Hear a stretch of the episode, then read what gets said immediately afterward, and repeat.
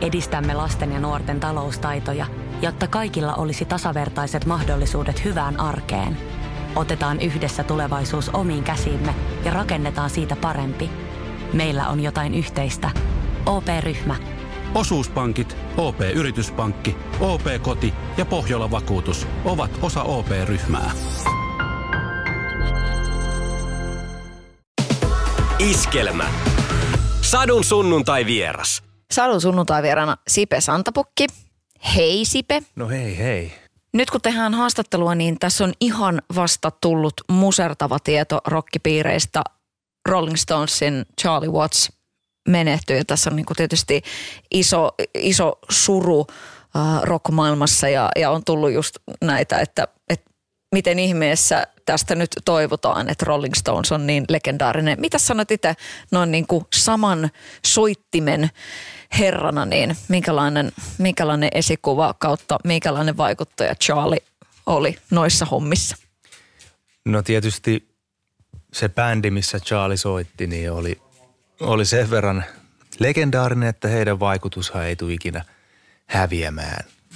Ihan niin kuin Charlie nyt tuossa menehtyi, niin eihän sitten kuitenkaan oikeasti menehtynyt. Että kyllähän tulee elämään ikuisesti, että – sitähän se ikuinen elämä on, että jos, jos maallisen vaelluksen jälkeen ihmiset kuitenkin juttelee ja puhuu ja vaikuttuu ja inspiroituu henkilöstä, niin silloinhan se elämä ikään kuin jatkuu. Ja kyllähän hän pitkän elämän sai elää ja uskollisesti soitti samassa bändissä ja oli saman rouvan kanssa, niin arvostan. Mun oli pakko sen jälkeen googlettaa, että minkä ikäinen on Jaggeri, niin hän on 78, niin tuli semmoinen, että huhhuh, Sipe, mietitkö sinä koskaan, tai kuin usein se häivähtää sulla mielessä se elämän rajallisuus? No se itselleni ehkä tuli siinä jossain 30 korvilla.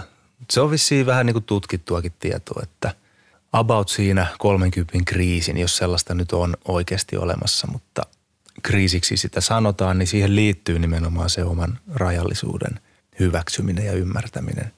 Ja totta kai meillä on sama päätepysäkki kaikilla ja ei siinä mitään. Että, et, et, se onnistuu meiltä kaikilta se kuoleminen, mutta se mitä teet ennen sitä, niin sillähän on merkitystä. Juhlavuosi sinun edustamallasi yhtyeellä. Mikä klangi on siinä, siinä että nyt on niin kuin, voisi Frederikin pyytää laulamaan kolmekymppistä apulannalle? No siis, mehän ei ole kauheasti juhlittu näitä tasakymppejä ikinä. Siis on meillä aina joku juhlakeikka jossain ollut ja nyt tosiaan piti olla Olympiastadionilla. Että se on sen verran spesiaali, että, että se sykähdytti jopa itseänikin. Ja onneksi nyt saadaan ensi vuonna soittaa siellä, kun tämä vuosi meni miten meni. Mutta olen niin kuin aidosti ylpeä siitä, että meidän bändi on edelleen ajankohtainen ja semmoinen jotenkin tuoreen oloinen, vaikka noita kilsoja kumminkin on yllättävän paljon takana. Kun ei tämä tunnu itsestäkään dinosaurukselta niin kuin ollenkaan – jos mä oon ihan rehellinen, niin esimerkiksi tämän vuoden tai tämän kesän keikat, kun päästiin pitkästä aikaa soittaa, niin tuntui niin kuin olisi lähdössä ensimmäiselle rundille. Että se on niin kuin sellaista, sen tuntui niin kuin se oli aikanaan ihan alussa. Että mä en tiedä, mistä tuo johtuu, enkä tiedä, mikä se salaisuus, sitähän meiltä usein kysytään. En tiedä, mikä se on, mutta ehkä tämä on vaan jotenkin niin tärkeää mulle ja Tonille. Tämä on niin kuin elämäntyöosaston juttua, niin sen takia tähän on aina panostanut ja ei tässä ole ikinä ajatellut, että soitetaan nyt tämän verran ja tuossa lopetetaan. Että meillä ei ole mitään exit-suunnitelmaa, koska tämä on meidän elämä.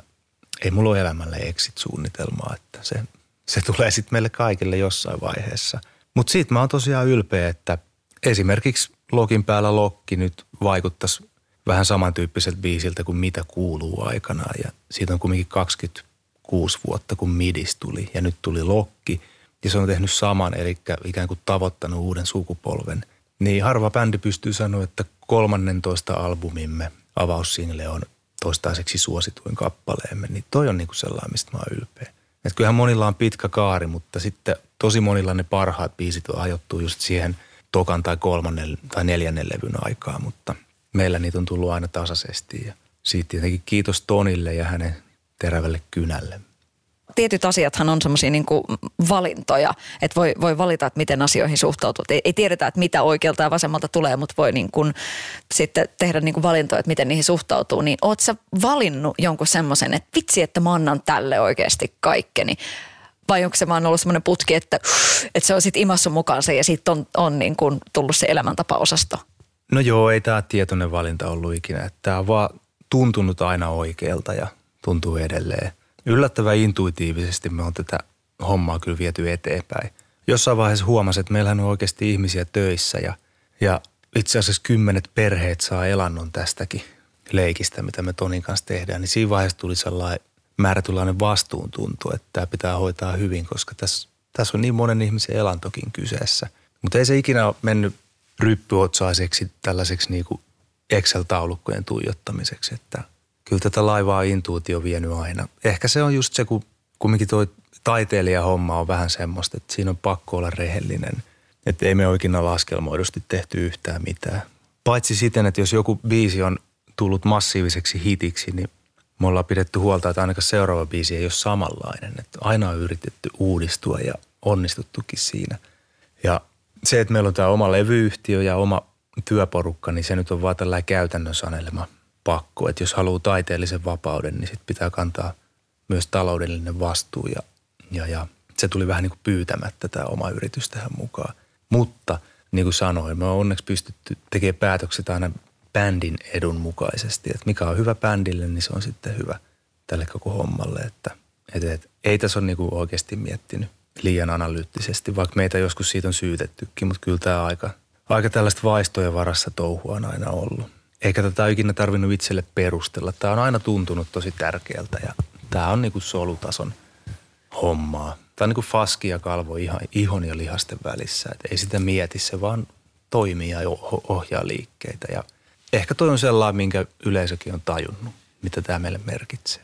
Niin sitten on alkanut merkitseä jollekin muullekin jotain jossain vaiheessa. Oletko sitä joutunut joskus perustelemaan omalle lähipiirille, että tämä menee ikään kuin kaiken edelle? No on sellaisiakin hetkiä paljon ollut tietenkin, jos ajattelee ihmissuuden historiaa esimerkiksi. Mutta sitten taas perhepiirissä, niin oma äitini on kyllä ollut todella kannustava alusta asti. Et siitä kyllä iso kiitos mutsille että hän ymmärsi ja tuki sitä, että että oli meille jo maailman tärkein juttu silloin alaikäisenä. Että mähän olin 13, kun bändi perustettiin ja 15-vuotiaana alkoi olla niin paljon keikkaa, että koulun käyntikin pikkasen siitä kärsi. Ja sitten kun kirjoitin ylioppilaaksi, niin se oli niin kuin selvä peli, että tämä bändi juttu on se, mitä nyt tehdään. Et en edes hakenut mihinkä kouluun. Et äiti tuki ja se oli jo itse asiassa valtavan tärkeä silloin alkuvaiheessa. Et ei ollut sellaista painostusta perhepiiristä, että tekisit nyt jotain oikeita töitä, vaan Sirkka ymmärsi sen, että tämäkin voi olla oikea työ ja näin. Se oli niin kuin mun mielestä tuollaista hyvin rohkeita, mutta sitten taas, mitä mä nyt sanoisin. Se oli omalla tavallaan jopa ratkaiseva tuki siinä alkuvaiheessa etenkin. Että oli sellaisiakin kollegoita, joilla oli hyviä bändejä, mutta sitten ne jotenkin hiipu pois, kun heidän vanhempansa pakottivat heidät niin sanotusti oikeisiin töihin – minkä toki ymmärrän nyt itse isänä tässä, niin kyllähän sitä lapsille haluaa aina parasta. Ja, ja tämmöinen rockibändikortin varaa pelattu elämä, niin se ei ole se kaikista todennäköisin. Mutta meillä nyt kävi näin ja hyvä niin.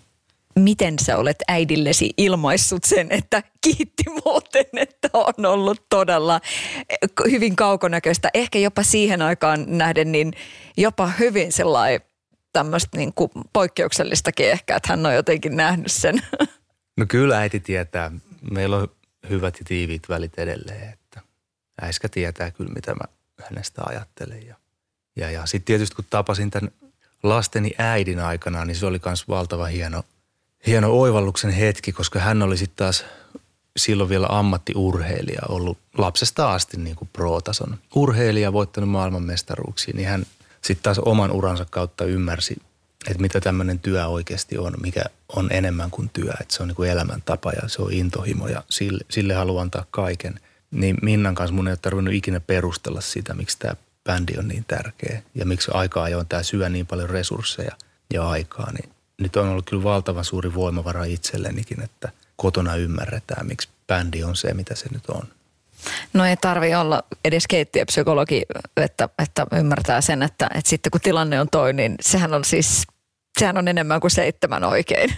No se on kyllä näin. Ja sitten tietysti kun saatiin kaksi ihanaa lasta, niin ei se, ei se voisi paremmin olla se tilanne. Että, et, et. No lapsista ehkä enemmän kohta, mutta mut, mut. Nehän on parasta, mitä elämässä voi tapahtua. Eikä sitä tiedä ennen kuin se oma nyytti on sylissä. Et se on vaan sellainen asia, mihin itsekin yritin valmentautua henkisesti, mutta voi sanoa, että se kaikki työ oli vähän niin kuin turhaa, että ei siihen voi valmistautua.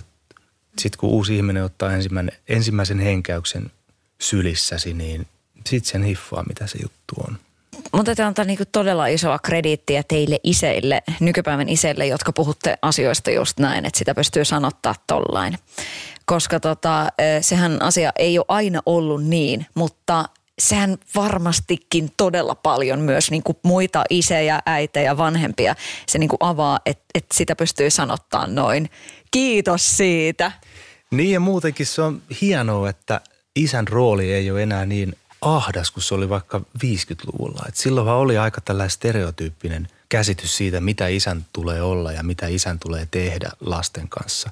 Millaista oppia välittää jälkikasvulle. Niin siinä mielessä tässä ajassa on tosi hyvää se, että is, isän rooli on ikään kuin vapautunut.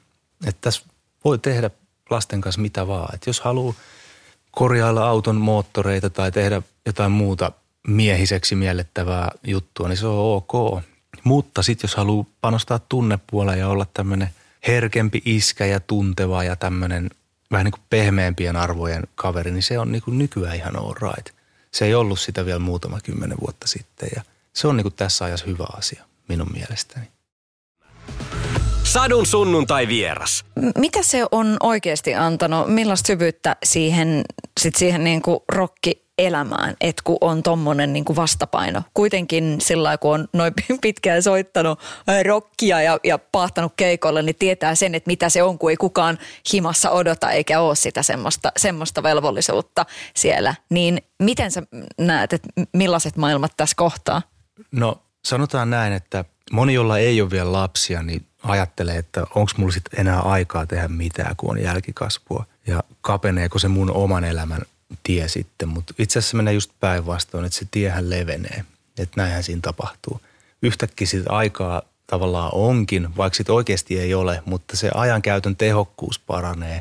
Ja sitten myös, mitä meidän bänditouhuun tulee, niin, niin, niin ei se varmaan ole sattumaa, että meillä on parhaat vuodet alkanut just siitä, kun meillä alkoi olla jälkikasvua. Että niin kuin ura, ura, jos tarkastelee, niin meillä on alkanut olla aika isoja jäähallikeikkoja, stadionkeikkaa, ja muutenkin toi homma on niin kuin lähtenyt uuteen lentoon. Ja mä väitän, että siinä on pakostikin joku yhteys. Mä en ihan tarkalleen tiedä, mikä se on, mutta ehkä se liittyy jotenkin siihen, että kun on elämässä tuollainen valtavan tärkeä ja iso juttu kotona, niin sit mailaa puristaa ehkä vähän vähemmän ja stressaa niin kuin turhista asioista huomattavasti vähemmän, kun on olemassa ihan niin kuin oikeastikin potentiaalisia ongelmia. Että jos, jos lapsille tulee jotain, niin se on sitten oikeasti iso, iso asia ja iso ongelma – näin ollen ne bändin pikku, pikkuhuolet, niin ne jää vaan pois eikä jaksa nutista pienistä asioista. Se on rentouttanut tekemistä ja sitä kautta se on kyllä parantanut tätä bändihommaa tosi paljon. Ja sitten kun on keikalla, eikä ole vaihtamassa vaippoja tai muuten huolehtimassa pienen ihmisen perustarpeista, niin se on vähän niin kuin lomaa siis oikeasti. Ja niistä keikoista saa tosi paljon irti. Ja en mä tiedä, tuohan se kerroksellisuutta elämään ja tällaista jatkuvuuden tuntua ja No, nämä on, tämä on itse asiassa vaikea aihe puhua. Tämä on hyvin vaikea sanottaa että vanhemmuutta. Niin kuin sanoin, niin kun ei siitä oikein tiedä ennen kuin sen itse kokee. Ja sitten kun sen itse kokee, niin huomaa, että se on tosi vaikea niin kuin analysoida paloiksi. Mutta omalla tavallaan se on maailman luonnollisin juttu. Että siinä ei ole niin kuin mitään ihmeellistä, vaikka se onkin pelkkää ihmettä. Mutta loppujen lopuksi se on niin tavallinen asia kuin olla ja voi, että, että, että mehän kuoltaisiin sukupuuttoon, jos meitä ei olisi tehty lisää. Ja aina vaan meitä ihmisiä tulee lisää ja näin tapahtuu. Ja hienoa, että se tapahtuu omallekin kohdalle. 13-vuotias Jantterihan on todella lapsi, mutta kuin tosissaan sä olit silloin? Et silloin kun sä oot hypännyt mukaan tähän bändiin, niin millainen jäbä olit?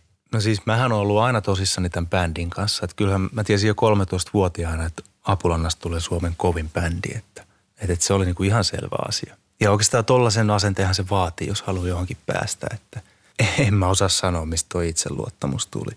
No se on tai sitä ei ole, mutta jollain tavalla tässä halusi vaan olla paras ja halusi tehdä asiat niin hyvin kuin ikinä mahdollista. Tämä oli niin kuin kutsumusammatti, että se oli silleen onni, että löysi itselleen tämmöisen jutun, mikä oikeasti tuntuu tärkeältä ja isolta.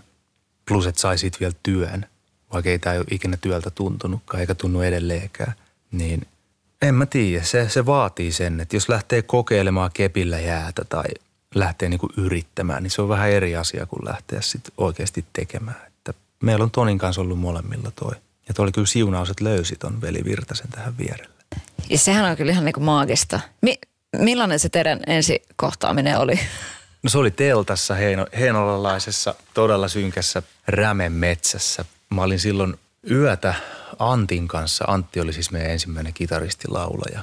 Sitten taas Antti ja Toni oli soittanut kitaraa kimpassa ja ne oli etsinyt rumpalia rinnalleen. Ja sitten vaan siellä teltassa näin Tonin eka kertaa hän tuli sinne polkupyörällä ikään kuin kattelemaan, että mitäs jäbät. Sitten Tontsahan sen sanoi, että miksi et sä Sipe tulisi soittaa meille rumpua. Ja sitten mä olin, että no ok. Ja, mä olin nuotti aika soittanut. Seuraavalla viikolla hain jostain rummut ja alettiin treenaamaan. Että, että Tonihan oli sellainen niin kuin vanhempi jätkä. Kun mä olin tosiaan 13, hän oli jo kypsä 15, niin siinä oli niin kuin siinä, siihen aikaan sellainen olevinaan sukupolvien välinen kuilu, mutta sitten se tasaantui pikkuhiljaa, kun soiteltiin yhdessä ja oltiin parikymppisiä, niin sittenhän se on niin kuin vähän, vähän niin kuin sama asia. Mutta tosiaan se 13-15, niin mä muistan, että mä olin sellainen pikkujätkä kyllä tosi pitkään siinä. Toihan on semmoinen, niin kuin, ja koko tämä keissihän on semmoinen, että jos sen joku niin kuin kertoisi tarinana, niin sille, että eihän tollasta edes tapahdu. No aika harvoin tapahtuu kieltämättä. Niin kuin sanoin, niin kyllä ne bändit, jotka tuolla festareilla soittaa ja muuta, niin se on niin kuin jäävuoden huippu. Että, että kyllähän siitä niin kuin muistaa olla kiitollinen, että me nyt päästiin tuohon asemaan. Mutta olisi varmaan sitten omaa työtäkin jonkun verran. Mutta vaikka aina puhutaan, että meillä on oma levyyhtiö ja itsekin sanoin, että me ollaan tämmöinen itsenäinen kokonaisuus tässä, niin kyllä mä oon aina yrittänyt muistuttaa ihmisiä siitä, että mekin ollaan saatu ihan valtavasti apua matkan varrella. Että, että vaikka me ei ikinä kansainvälisille jäteille sainattukaan itseämme eikä ne edes huolinnut meitä siinä alkuvaiheessa, niin, niin kumminkin me ollaan niin kuin ratkaisevissa hetkissä saatu todella paljon apua todella monelta ihmiseltä. Ja mä oon yrittänyt muistaa sen asian kyllä. Että kyllä mä oon niin kuin näitä tyyppejä kiittänyt, ketkä on meitä auttanut. Ja sitten taas vastavuoroisesti olen auttanut niitä ihmisiä. Että tuolla niin palveluspankkiajatus on ollut mulla johtotähtenä elämässä. Että kun me ollaan niin paljon saatu apua, niin totta kai meidänkin kuuluu auttaa aina, kun meiltä apua pyydetään. Että et, se on sanottava, että et vaikka, vaikka se kuulostaa kauniilta ja romanttiselta, että tämä homma on tehty itse, niin tosiasia on se, että tosi moni ihminen on tehnyt tätä meidän kanssa ja tekee edelleen. Se on hyvin semmoista niin kuin suomalaista, tämä talkoohenki, mikä, mikä Suomessa on ja, ja se näkyy niin monissa jutuissa. Niin sitähän ei, niin kuin maailmallahan se ei ole se ei olekaan ihan niin, niin kuin jotenkin niin kuin mieluusti tässä niin kuin heiluttelee siniristilippua tavallaan senkin puolesta. Että sen niin kuin näkee siinä omassa tekemisessä ja omassa urassaan, että vitsi, että tässä on niin paljon ollut mukana ihmisiä auttamassa. Niin, tämä on niin kuin omalla tavallaan pullantuoksunen juttu, vaikka tämä nyt on Olympiastadionille asti mennytkin koulun pommisuojasta, niin silti tässä on pullantuoksu mukana. Ja se on itse asiassa ollut ihan tietoinen valinta, että me halutaan pitää tämä sitaateissa semmoisena kotikutosena, vaikka eihän tämä nyt sitä enää ole, mutta, mutta tässä kumminkin on semmoisia elementtejä hyvin vahvasti, että asiat tehdään itse ja, ja, ja ollaan niin kuin rockibändi Heinolasta ja niin, en mä valita, että me soitetaan isoilla keikoilla nykyään, en suinkaan, mutta siinä on ero, että meneekö sellaista normaalia artistiputkea, vähän niin kuin viihdemaailman broilerina vai rakentaako tämmöisen ihan omanlaisen – väylän, niin se on itse asiassa se juttu, mistä mä oon ylpeä, että me on menty kyllä oikeasti omia polkuja ja raivattu se oma tie, niin mä luulen, että toi ehkä viehättää myös ihmisiä, ei nyt kaikkia, mutta on sellainen iso porukka, joka dikkaa just siitä, että miten me ollaan tähän pisteeseen tultu, kun se on hyvin erityyppinen tie kumminkin. No miten ne, joita se ei miellytä, niin mistä olet oppinut, että heitäkin on? No sehän nyt oppii lapsesta saakka, että et, et, mehän aikanaan jo riitaannuttiin sen punk-yhteisön kanssa, kun me alkoi ahdistaa se semmoinen tietyn protokollan noudattaminen, että se punkkarihomma oli maailman suvaitsevaisin yhteisö, mutta sitten jos erehdyt ajattelemaan pikkasen erityyppisesti kuin se yhteisö, niin sut suljettiin pois sieltä saman tien. Ja me oltiin aivan ihmeessä, että miten tämä nyt näin voi mennä. Että kyllähän maailmaan mahtuu erityyppisiä mielipiteitä ja kaikkia pitäisi yrittää kunnioittaa. Ja sitten me ikään kuin räjäytettiin se punk skene omalta osaltamme, mikä oli tietysti tavallaan tyhmää, koska vähän aikaa meillä ei ollut yleisöä ollenkaan. Mutta sitten sit jotenkin siitäkin noustiin. Mutta joo, kyllä mä ensimmäiset tappouhkaukset, tappouhkaukset sain jo muistaakseni 16 kesäisenä, että kyllä, kyllä noita niin kuin vastustajia on aina ollut. Mutta se on ollut mulle aina hyvä signaali, että jos herättää jotain, niin se on, silloin ollaan oikean asian äärellä. Mites nyttemmin, niin minkälaista kipakkaa palautetta tulee? No tietysti nyt se palaute alkaa olla kyllä aika ok, yllättävänkin ok siis. Tuntuu, että on paljon ihmisiä, jotka haluaa niin kuin meille hyvää suoraan sanoen. Ja totta kai niitä sellaisia on, jotka ei dikkaa oikein mistään. Mutta se on hyvää viihdettä mennä lukemaan esimerkiksi jotain iltapäivälehtien kommenttipalstaa, niin siitä saa niin kuin hyvät kiksit itselleen. Siellä on hyvin, hyvin tällaisia isoja viihdearvon omaavia kommentteja useasti. Ja tätä mä ihmettelen. Toiset, niin että et, et sanotaan, että älkää missään nimessä lukeko niitä. Ja, ja sille, että et suurin surminkaan ei kannata lukea. Ei, ei missään nimessä. Ja, ja niin kuin, mistä toi tulee, että, että te oikeasti, että, että nyt olette kyllä niin aivan, aivan jotenkin niin eri alustalla. No tästä on kiitettävä kyllä taas kerran Minna vaimoa, että hän viihdyttää itseään lukemalla just niitä kommentteja. Ja mä Minnalta opin sen, että niistä saa tosiaan ihan hyvätkin kiksit, jos niitä käy lukemassa. Että siellä on erikoista meininkiä. Mutta toki eniten mä luotan aina siihen palautteeseen, mikä tulee kasvatusten ja tästä taas tullaan keikkailuun, että sehän meillä on aina ollut se homman syvä ydin se, että ollaan keikalla. Että noi levythän on ikään kuin ollut käyntikortteja meillä aina keikalle nimenomaan. Ja siellä on hirveän hieno nähdä ihmisiä ja saada palautetta. Ja sillä palautteella on itse asiassa aika iso vaikutus, että kyllä se, se ei mene niin kuin toisesta korvasta ulos, vaan kyllä mä oon pyrkinyt kohtaamaan ihmiset aina ihan sellainen, että olen läsnä. Ja sieltä on saanut paljon hyviä idiksiä ihan tähän omaa touhuukin. Mikä on ollut sulle jotenkin liikuttavinta palautetta, mitä tulee yleisöltä? Että et se, että musat, mitä teiltä tulee, niin voisi jopa sanoa, että varmaan on pelastanut ihmishenkiäkin, mutta tota, niin, minkälaisia ihania viestejä on jotenkin niin kuin muistat, että on tullut? No just tollaan niin kuin sanoit itse, että on tullut sellaista viestiä, että meidän musa on pelastanut joidenkin ihmisten elämiä. Niin eihän tota suurempaa ja painavampaa palautetta voi tulla. Et se aina muistuttaa meitä siitä, että me tehdään tärkeää työtä. Ja onhan nämä tohtorit tutkinutkin sitä asiaa. Esimerkiksi joku vanhempi ihminen, joka ei ole enää kiinni tässä maailmassa, makaa jossain hoitokodin sängyssä, niin, niin, niin musiikki on itse asiassa ykkösasia, semmoinen kiinnekohta elämään. Että kun heille soittaa jotain heidän lapsuuden suosikkimusaa, niin yhtäkkiä alkaakin päässä tapahtumaan ja henkilö onkin läsnä. Että se on ihan käsittämätön voima, mikä musiikilla on. Jos miettii omaakin elämää, niin voi sanoa, että musiikki pelasti aikanaan mun elämän ja tavallaan tekee sitä edelleen. Ja tuntuu ihan käsittämättömältä ajatella, että itse on ajatunut näihin hommiin nimenomaan tälle puolelle, että on tekemässä sellaista matskua, joka vaikuttaa sitten muihin ihmisiin vastaavalla tavalla. Että se on melko se hienoa, että pystyy antamaan ihmisille tuollaisia painavia merkityksen tunteita tai jotenkin puolittamaan heidän kohtalonsa tai mitä tahansa. Että on tämä omalla tavallaan niin kuin terapia tai nuorisotyötä, vaikka tämä rockipuoli. Rakastu aina uudelleen.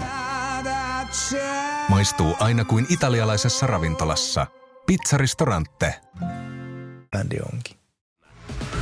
Sadun sunnuntai vieras. Mikä on ollut jotenkin semmoinen top kolme mieleenpainoneimmat hetket, kun oot niin kuin mennyt sitä työtäsi tekemään, että on ollut ehkä kättä paketissa tai, tai vastaava. Että kyllähän sullekin näihin vuosiin mahtuu kaiken näköisiä, että siellä on niin sanotusti pääkainalossa menty. On menty jo, että tämähän on sille hullu ala, että täällä ei tunneta kyllä tällaisia sairauslomia ollenkaan, ainakaan meidän yhteisössä. Että. Et en mä edes muistanut noita, mutta nyt kun mainitsit, niin oonhan mä tosiaan soittanut kiertueita risalla kädellä ja muuta. Ja kyllä se jäi kieltämättä mieleen, kun oltiin menossa Lappeenrantaan keikalla ja olin aamulla sitten hiihtolenkillä ja kaatusin ja olkakuoppa meni kolmeen osaan siinä ja sattui ihan penteleesti. Ja kirurgi totesi, että nyt mennään saman tien leikkaushuoneeseen ja totesin, että meillä olisi keikka illalla ja itse asiassa kiertuettakin olisi vielä ku, kuukausi jäljellä, että pitäisi päästä soittaa. Ja, ja sitten siinä pitkän neuvottelun jälkeen kirurgi vaan totesi, että no, eiköhän se vahinko ole jo tapahtunut, että jos sä nyt oikeasti haluat mennä, niin menet, mutta tuut sitten heti rundin jälkeen leikkuu pöydälle. Ja näin tapahtui, niin kyllä se jäi mieleen, että se oli sellainen, sellainen rundi, joka kyllä, no en mä siitä hirveästi kyllä muista, koska mulla oli niin vahvat lääkitykset siinä, että ne vähän niin kuin sumensi aivot, mutta se soitettiin ja, ja, ja näin jälkeenpäin niin hyvä, että soitettiin. Että kyllä se kivempi oli tehdä se kiertue kuin jättää kesken. Mikä se arvo on, että ne tehdään. Että sit siinä on vähän tuommoista niinku pikkusen hulluuttakin. Että kyllähän tässä niinku tuntee omissa olkapäissään, että onhan se tuntunut niinku ihan, ihan niinku varmaan ihan helvetiltä. Mutta mi- mistä se kertoo? No se kertoo varmaan sitoutuneisuudesta, että, että niin kuin sanoin, niin tässä on niin monen ihmisen työpanos ja elanto kyseessä, niin, niin ei tuollaiset pikkujutut saa vaikuttaa siihen, että asiat jotenkin jätettäisiin kesken. Että se on vastuuntunto ja sitoutuneisuus ja sitten se, että tämä on meidän elämäntyö, että tähän vaan suhtautuu niin suurella intohimolla, että en mä tiedä. Tässä Apulandiassa kun katselee näitä titteleitä, mitä näidenkin seinien uumenista löytyy ja kaikenlaista on ripustettu tonne, niin itse asiassa harvoin tulee pysähdyttyä tänne ja katseltua noita niin sanottuja saavutuksia, että enemmän tässä vaan niin tehdään koko ajan. Ja sitten kun hommat joskus on ohi, eli silloin kun me kasvetaan perunaa jossain tuolla pellolla tai horsmaa, niin tilast- tilastonikkarit voisit katsoa, että mitä on tullut tehtyä. Et meillä on aina ollut kumminkin fokus siinä seuraavan viikon tai seuraavan kuukauden tekemisessä. Ehkä toi on itse asiassa yksi, yksi salaisuus tai sellainen yksi edellytys, miksi asiat on mennyt niin kuin ne on mennyt. Mutta ehkä liian vähän on tullut pysähdyttyä ja kiiteltyä itseään. Että tässä olisi ollut varmaan aika montakin juhlan paikkaa menneisyydessä, mutta me on ollut tosi huonoja aina järkkäämään mitään tällaisia selän taputtelujuhlia. Toki nyt kun tuli 30 vuotta täyteen, niin toi Olympiastadion nyt on semmoinen, että, että se on mun mielestä ihan oikea tapa juhliin nyt tähän asti sitä uraa.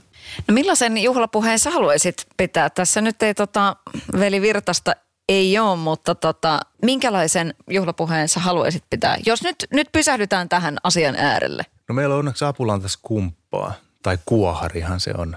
Niin juhlajuomahan on olemassa. Itsehän en sitä juo, mutta mä juon tota meidän Apulanta kahvia, koska kahvihan kuuluu juoda aina kuin on juhla. Tai joku kuolee tai syntyy tai mitä vaan, niin kahvi kuuluu siihen hetkeen. Et se nyt on ainakin ihan ensisijaisen tärkeää. Ja, ja ehkä mä nyt vaan Tonille sanoisin muutama sanan, kiitoksen sanan siitä, että hänestä on tullut mun luottoihminen ja hän luottaa minuun edelleen. Sitten tietysti toimiston väkeä kiittäisin ja pahoittelisin siitä, että ei ole ehkä huomioitu heitä tarpeeksi. Ja kaikista vuolaammat kiitokset antaisin tietenkin niille tyypeille, jotka tulee edelleen meidän keikoille, että ovat eläneet tätä meidän bändielämää meidän kanssamme. Niin kuin sanoin, niin mä oon vähän huono pitämään puheet. Et mä oon elämässäni itse asiassa muutaman aika hyvän puheen pitänyt. Yksi hyvä oli poikani nimiäisissä, joka oli muuten täällä Apulandiassa. Hän saa nimensä täällä. Sitten toinen loistava puhe, vaikka itse sanonkin, oli tuolla Tonin häissä. Mun mielestä se oli semmoinen onnistunut puhe. Mä näin jopa Tonilla pari kyyneltä silmäkulmassa, mitä mä en ole ikinä nähnyt, mutta silloin kun pidin tuoreelle morsiusparille puheen, niin mun mielestä Tontsan silmät vähän hikoili. Se oli hyvä puhe, mutta en, en kerro sitä nyt tässä, mutta, mutta Tonin äidille mä lupasin sen printata paperille, kun hän semmoisen halusi. Niin pitääkin muistaa tehdä se. Niin. Minkälaisissa hetkissä sun silmät hikoo? No mähän on sille aika helposti liikuttuva ihminen valitettavasti. Tai en mä nyt sano valitettavasti, mä vaan oon semmoinen. No ihan esimerkiksi nyt jos tuolla Voice of Finlandissa tulee joku tyyppi, joka jollain tapaa koskettaa, niin mua niin liikuttaa se, kuinka tärkeää se hetki on heille tai joillekin heistä laulajista, niin se on niin kuin musta koskettavaa. Ja musta on kiva olla mukana siinä tukemassa ja jeesimässä ja ehkä vähän auttamassa heitä eteenpäin. Niin, niin se, jos joku on oikeasti satsannut johonkin asiaan ja se on ilmiselvästi tärkeää hänelle itselleen, niin se on musta liikuttavaa.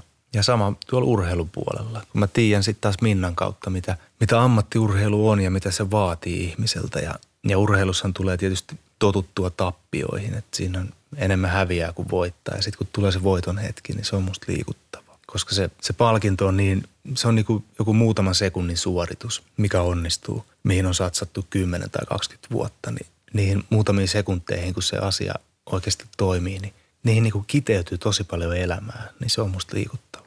Mitäs tämmöinen niin keikka, joku 7-5 minuuttinen, niin siinä on vähän enemmän kuin muutamia sekunteja tavallaan, mutta miten tärkeä se on, että, että siinä niin kuin keikassa on oikeasti läsnä, että sielläkin tulee niitä sellaisia, että nyt, nyt niin kuin fokus tähän näin. No nehän on niitä tärkeimpiä hetkiä. Et mä oon aina ollut sitä mieltä, että tärkein hetki on se seuraava keikka ja, ja, ja kun meillä on noita lisäsoittajia ollut paljon viime vuosina ja matkan varrella muutenkin, niin, niin, niin eräskin kosketin soittaja totesi ennen, ennen yhtä keikkaa, että tämä on jotenkin tosi hienoa, kun tässä Apulanta-yhteisössä tuntuu aina, että ollaan jonkun tärkeän asian äärellä. Niin se oli musta hieno huomio, että ollaan niin sanotusti ulkopuoliselta kun hän tuli meidän yhteisöön ja soitti kiertueella, niin hän jotenkin totesi sen sitten omin silmin, että tässä ollaan jonkun tärkeän asian äärellä, niin, niin, niin se avasi vähän omiakin silmiä. Että ehkä se onkin just näin, että näihin suhtautuu pieteetillä. Mutta onko ollut semmoisia hetkiä uran varrella, että on, on menty vähän autopilotilla?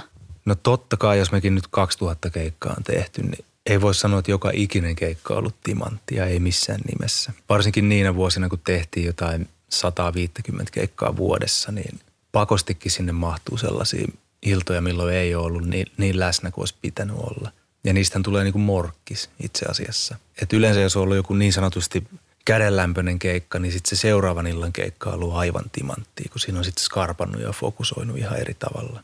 Et koko ajan siinä veitsenterällä on kiikuttu, että tämän pitää olla maailman parasta. Että se on aina se tavoite, mutta joskus siihen ei pääse ja, ja, ja se ei ole niin mitätön asia ainakaan mulle. Että kyllä mä oon itse asiassa viettänyt unettomia öitä joidenkin keikkojen jälkeen. Tämä ei ollut nyt sellaista niin kuin pitää, että huomenna pitää olla. Että toki on aika tuollaista, miten nyt sanoisin, aika julmaa tai niin kuin armotonta suhtautumista itselleen, mutta ehkä pitää ollakin itselleen välillä vähän armoton, että pääsee siihen, mihin haluaa.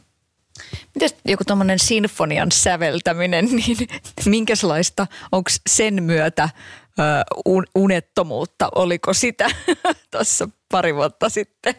No se oli niin pitkä prosessi, että kun se ei synny ihan viikossa tuommoinen orkesteriteos, että sitä tehtiin monta vuotta, niin se nyt oli sellainen tutkimusretki ja tosi palkitseva semmoinen, että halusin vaan, ehkä siinä viehätti eniten se, että se oli tyyli haastavinta, mitä nyt pystyn musiikin saralta keksimään, että sävelläänpä sinfonian. Niin, niin. Halusin siis haastaa itseni, että onko musta tähän. Ja olihan se hieno hetki, kun se kanta esitettiin Lahden Sibelius-talolla Lahden sinfoniaorkesterin toimesta. Niin se oli kyllä yksi hienoja hetkiä, pakko myöntää. Et, et. Mutta totta kai siinä heti punakynä alkoi laulamaan, että ei hitto, tämä osa pitää vähän muuttaa ja tässä pitäisi olla vähän erityyppinen harmoniamassa ja niin poispäin. Kun senhän kuuli vasta eka kertaa siellä – kantaesityksessä, kun mulla ei ole kumminkaan Sibeliuksen aivoja, että mä kuulisin sen jotenkin niin kuin nuottikuvaa katsomalla. Että totta kai me tehtiin sen Tapio Viitasaaren kanssa, joka tämän teoksen sovitti, niin tehtiin se pieteetillä ja tosiaan käytettiin monta vuotta siihen aikaa. Mutta sitten kun sen ensimmäisen kerran oikeasti kuulee, niin sitten se vasta selviää, että millainen tämä kappale on. Et, et nyt kun niitä lisäesityksiä toivottavasti joskus tulee, nehän tietysti kaikki pyyhittiin pois tämän koronan myötä – onneksi sentään ehdittiin kantaa esittää se. Niin, niin mä luulen, että lisäesityksissä on sitten vähän paranneltu versio. Et siinä on muutama kohta vähän, vähän parempi nyt kuin mitä se oli alun perin. Onko sulla ollut näyttämisen halua siinä, että, että sä oot tehnyt näin pitkän uran bändissä? No siis joku, joku sanoi, että kaikki tyypit, jotka on jollain tapaa menestyneitä, vähän karsastan tätä sanaa, mutta näin hän kumminkin, jos sitaattia käyttää, niin sano näin, että – kaikki ihmiset, jotka on menestyneitä, niin niillä on joku haava sisällä ja toi voi pitää paikkaansa itse asiassa. Itse mä oon puhunut möykystä, että meillä on kaikilla joku synkkä möykky sisällä, oli se sitten joku lapsuuden trauma tai mitä tahansa. Mutta joku semmoinen kipukohta ja sitten taiteilijat pystyy ikään kuin ammentaa siitä möykystä yllättävän paljon. Et en mä tiedä, onko se sitten kaikilla näyttämisen halua, mutta ehkä se on jotain tuollaista itsensä korjaamisen halua tai halua ymmärtää sitä möykkyä, mutta siitä voi niinku lusikalla kaapia sellaisia pieniä palasia ja ammentaa niistä jotain taidetta, joka sitten ehkä koskettaa jotain muitakin, koska niin kuin sanoin, meillä on kaikilla möykky ja sitten jos möykkyä ammentamalla pystyy luomaan jotain, esimerkiksi musiikkia, niin siinä, siinä on sitten kosketuspintaa, että, että tässä on niinku se ero siihen, että laskelmoitko jonkun parametreista – tiedätkö, päivän hittibiisin, että tältä tämä hittimatsku nyt ehkä kuulostaa tai tältä tämän pitäisi kuulostaa, vai ammennatko siitä ikiaikaisesta möykystä, joka on totta, niin silloin voidaan päästä jonkun ison asian äärelle. Että tuo oli hyvä kysymys. Toi voi näyttäytyä näyttämisen haluna tai tällaisena, että kattokaa, mä oon korttelin kuningas. Tai sitten se voi olla sitä, että, että mulla on tällainen juttu, mikä vähän, vähän sattuu, mutta mä pärjään sen kivun kanssa, kun mä ammennan siitä tämmöistä matskua. Sadun sunnuntai vieras. Sadun sunnuntai vierana Sipe Santapukki. Mikä sulle on jotenkin niin kuin näyttäytynyt tämän puolentoista vuoden aikana? Se, että tässä on nyt käyty tosiaan isoa keskustelua, että se, että minkä parissa sä oot tehnyt elämäntyösi ja, ja antanut ihmisille sen myötä, niin sitten tuleekin aikamoinen märkärätti kasvoille, että, että sitä on vähätelty ja kyseenalaistettu sen merkitystä. Mitä sä ajattelet siitä? Millaiseen lopputulemaan sä oot tässä kohtaa tullut? No tietysti tämä asia, mikä nyt maailmaa, maailmaan tuli, niin se koskettaa koko ihmiskuntaa. Et eihän siinä sen kummempaa, että se oli täysin odotettavaa, että ihmisten kokoontumiset kielletään. Että eihän se ollut millään tavalla yllättävää. Että monihan toivo tietysti valtioneuvostolta vähän, vähän niin kuin vastaantuloa sitten vastineeksi siitä, että toimiala kielletään. Että valtioneuvostolla on nyt ollut puolitoista vuotta aikaa näyttää, että millä tavalla he arvostavat esimerkiksi tämän maan kulttuurikenttää. Ja ei siinä se kummempaa, että näytöt on nyt annettu, mutta itse on aina tykännyt pelata niillä korteilla, mitkä on käsissä. Että onhan tämä nyt silleen haastavaa ollut, mutta mä oon niin kuin Henkko tottunut selviytymään tilanteesta kuin tilanteesta. Että, että totta kai meillä on toimistolla keksitty kaikenlaista sitten korvaavaa tekemistä, ettei tarvitse irtisanoa ihmisiä. Ja onneksi on onnistuttu siinä, että ei ole tarvinnut potkia jengiä pihalle. Että siitä mä oon ylpeä. Sitten taas Henkko elämän puolella, niin, niin, niin mä luulen, että lapset on kyllä arvostanut sitä, että iska on ollut nyt kotona aika tiiviisti. Että on siinä sitten tommonenkin hopeareunus olemassa. Ja pakko sanoa, että itsekin on tykännyt todella paljon olla nyt tosi läsnä kotona. Ja sitten taas tänä kesänä, kun päästiin jo vähän soittamaan, niin joka ikinen festarikeikka oli niin kuin lahja. Et nyt tänä, tänä vuonna pystyi kyllä antaa jokaiselle keikalle niin kuin ison panoksen, että joka ilta tuntui spesiaalilta. Ja omalla tavallaan tämä oli ehkä hienoin kesä, mitä mä muistan. Oli tosi siisti päästä soittaa pitkästä aikaa ja vaikutti siltä, että ei pelkästään bändille ja teknikoille ja työryhmälle, vaan kyllä yleisöstäkin havis sellainen fiilis, että kyllä hekin on tätä odottanut. No siis kyllähän siellä lavalla tuntui nyt, jos mä tätä viime kesää peilaan, niin lavalla tuntui siltä, että täällä meidän kuuluukin olla. Että kyllä se on se minun tehtävä tässä maailmassa ja se oli ihan kerta kaikkiaan mahtavaa. Että ei mistään saa sellaisia kiksejä niin kuin keikkailusta. Että totta kai elämässä on niin kuin isompiakin asioita, niin kuin esimerkiksi perhe, tot, luonnollisesti ja lapset. Se nyt on ihan selvä asia. Mutta sitten taas se keikkafiilis ja mitä siitä tulee, endorfiinit ja adrenaliinit ja kaikki mahdollinen, niin siinä on semmoinen syvä merkityksellisyyden tunne, mitä, niin kuin sen tyyppinen, mitä ei oikeastaan saa mistään muualta. Et, et, kyllä tässä jo odottaa esimerkiksi sitä stadikkakeikkaa, mikä on ensi kesänä, niin kyllä tässä niin kuin aika kovat kiksit on, mutta katsotaan nyt, mitä noin viisaammat taas keksii meidän päämenoksi.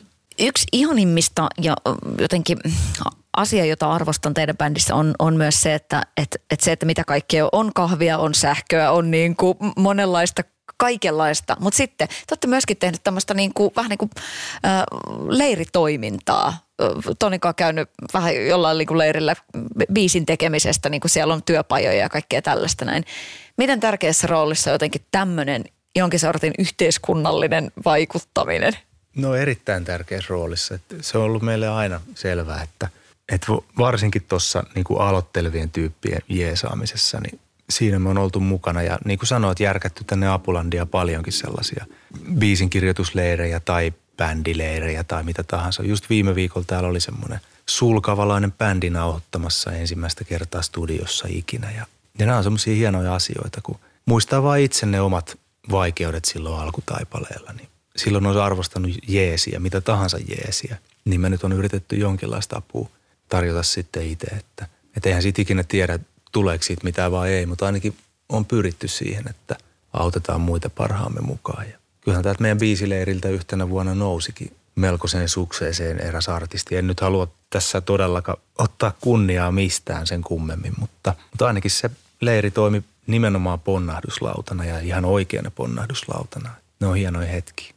No miten jossain niin tuommoisessa telkkaripestissä, vaikka voisessa, niin, niin se, että siinä ollaan niin viimeisen päälle puunattuna ja hiukset kammattuna ja kaikki on kuitenkin mietittyä ja se on niin kuin telkkari ja TV-viihdettä tästä tehdään niin kuin sen ehdolla. Mutta mitä aitoa, mitä oikeeta siinä on just nimenomaan sit siinä, että, että te olette siellä, te näette sen laulaa ja sä sanoit tässä aikaisemmin, että, että vähän niin kuin liikuttaakin, niin, niin kuinka aitoa se on? Oletko joutunut vastailemaan tämmöisiin kysymyksiin paljon? No en ole joutunut vastailemaan itse asiassa, että en mä oikeastaan tuota aitoutta ei ole kyllä kyseenalaistettu. Ainakaan meidän kohdalla, vaikka tuo nyt viihdettä onkin toi voise, niin kuin sanoit. Mutta ihan niin hyvä näyttelijä mäkään ole, että pystyisi jotain tunnereaktio niin kuin näyttelemään. Et joskus se tulee, joskus ei, mutta ne on niin kuin hienoja hetkiä, kun oikeasti liikuttuu jostain. Niistä saa niin kuin itsekin tosi paljon. Et se on mukavaa.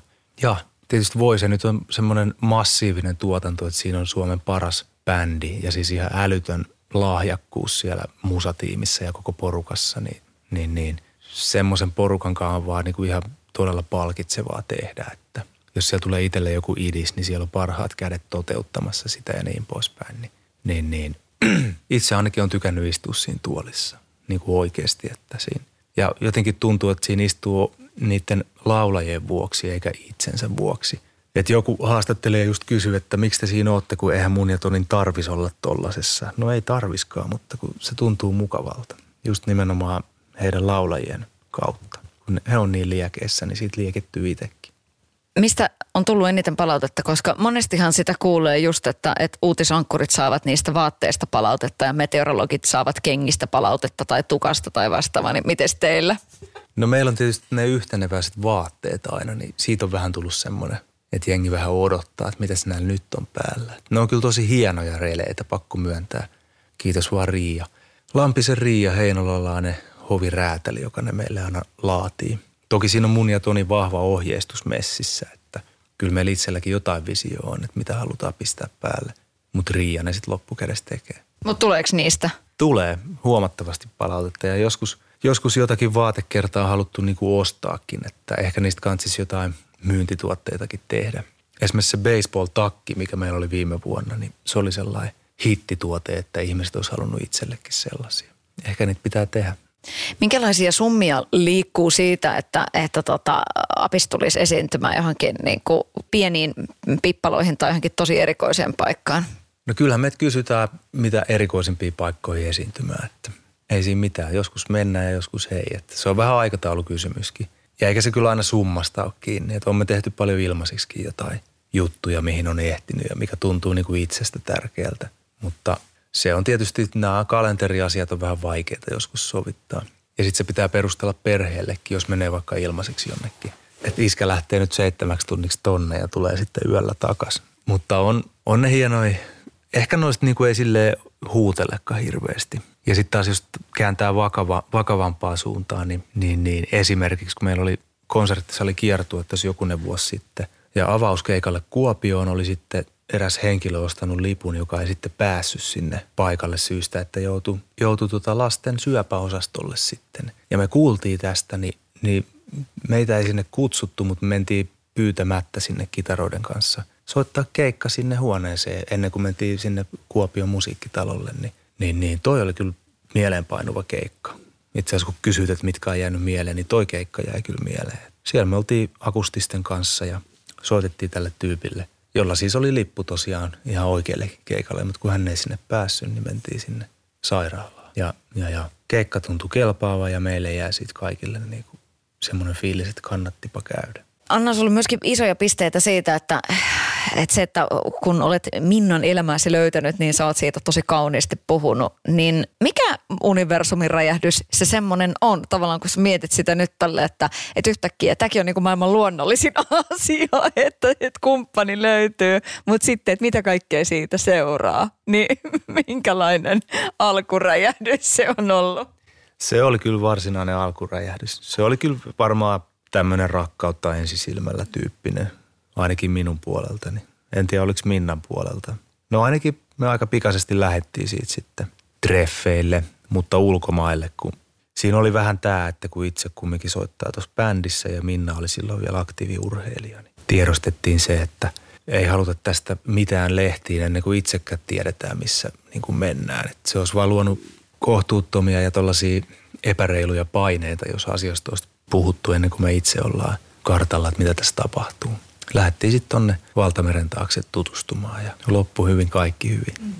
Kun sitä moni miettii ja kysyy, että mistä sen tietää, kun löytää sen oikean ihmisen, niin mistä sen tietää? No se vaan tietää. Ei siinä, ei siinä oikeastaan, tuo on vähän niin kuin taas niitä asioita, mitä on vaikea sanoa. Sen vaan tietää. Ei ole vaihtoehtoja eikä sitä asiaa kyseenalaista millään tavalla – sitten tuli lapset, niin se asiahan vaan syvenee entisestään ja se on siinä. Ja se on niin kuin ehkä maailman hienoin tunne kyllä, pakko myöntää. Mutta sen takia me ei ole ikinä parisuhdehaastatteluja annettu eikä tulla antamaankaan. Että se on niin jotenkin kaunis ja tärkeä ja iso asia, että sen pitää mieluummin niin kuin itsellään. Itse asiassa me sovittiin joskus, että siinä vaiheessa kun annetaan parisuhdehaastattelu, niin meidän kuuluu erota. Niin toi on hyvä peruste peruste kaikille, jotka niitä kysyy, että ei me voida antaa sellaista, kun me, meidän suhde päättyy siihen. Niin tämä on niin kuin ollut sellainen hyvä ohjenuora meille. Että pidetään tämä ennemmin itsellään. Mutta sitten taas kun lapsia tuli ja muuta ja ihmiset heistä kysyy, niin vaikea mun on lapsista olla mitään sanomatta, kun ne on kuitenkin elämän keskipiste. Ja sitten taas, jos nämä kokemukset kannustaa jotain ihmistä, jotka nyt lapsia voi saada, niin tekemään jälkikasvua, niin se on mun mielestä hyvä asia, koska kaikki, kellä nyt on pieniä ihmisiä siinä perheessä, niin tietää, kuinka hieno asia se on elämässä. Minkälaisen maailman sä haluat jättää lapsille? No siis sehän on ollut mulla aina filosofiana, että tämä pallo pitäisi jättää paremmassa kunnossa eteenpäin kuin millaisena sen saimme. Mutta kun se ei ole oikeastaan yksittäisen ihmisen käsissä, mutta sitten taas jos ei se ole ihmisten käsissä, niin kenen käsissä se on? Että kyllähän se muutos aina lähtee pienestä. Ja tietysti tässä on nämä ilmastokysymykset ja muut vastaavat, kiertotalous itse asiassa varmaan vielä tärkeämpi omasta mielestäni, niin nämä on tapetilla ja hyvä niin, että kerrankin tällaiset oikeat asiat on niinku trendiasioita, että se on niinku hyvä, hyvä juttu.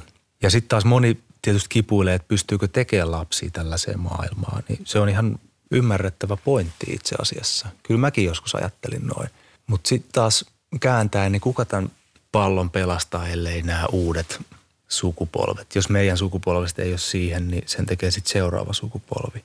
Ja tästä tulee tähän aikakäsitykseen, että monen, monen ihmisen aikakäsitys päättyy siihen, kun oma elämä loppuu. Ja toi on sellainen perspektiiviharha, että, että kyllä se pitäisi olla vähän pidemmällä se tähtään. Että jos mä nyt teen näin, niin mikä tämä vaikutus on 200-300 vuoden päässä. Että, että venyvämpi aikakäsitys pelastaisi jo paljon – ja sitten taas toisaalta maapallollehan on aivan sama, onko täällä ihmisiä vai ei. Että kyllähän tämä maapallo pärjää. Että kysehän on siitä, että onko tämä meille ihmisille elinkelpoinen. Että, että itsekäs ihminen voi ajatella sitä vaikka itsekkäistä lähtökohdista. Että sen takia näitä asioita pitää miettiä, että meillä ihmisillä on mahdollisuus elää täällä. Että eihän maapalloa tarvitse pelastaa, mutta nämä suotuiset elinolosuhteet pitäisi pelastaa.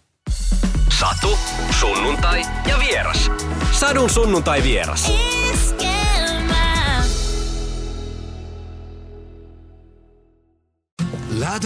Rakastu aina uudelleen.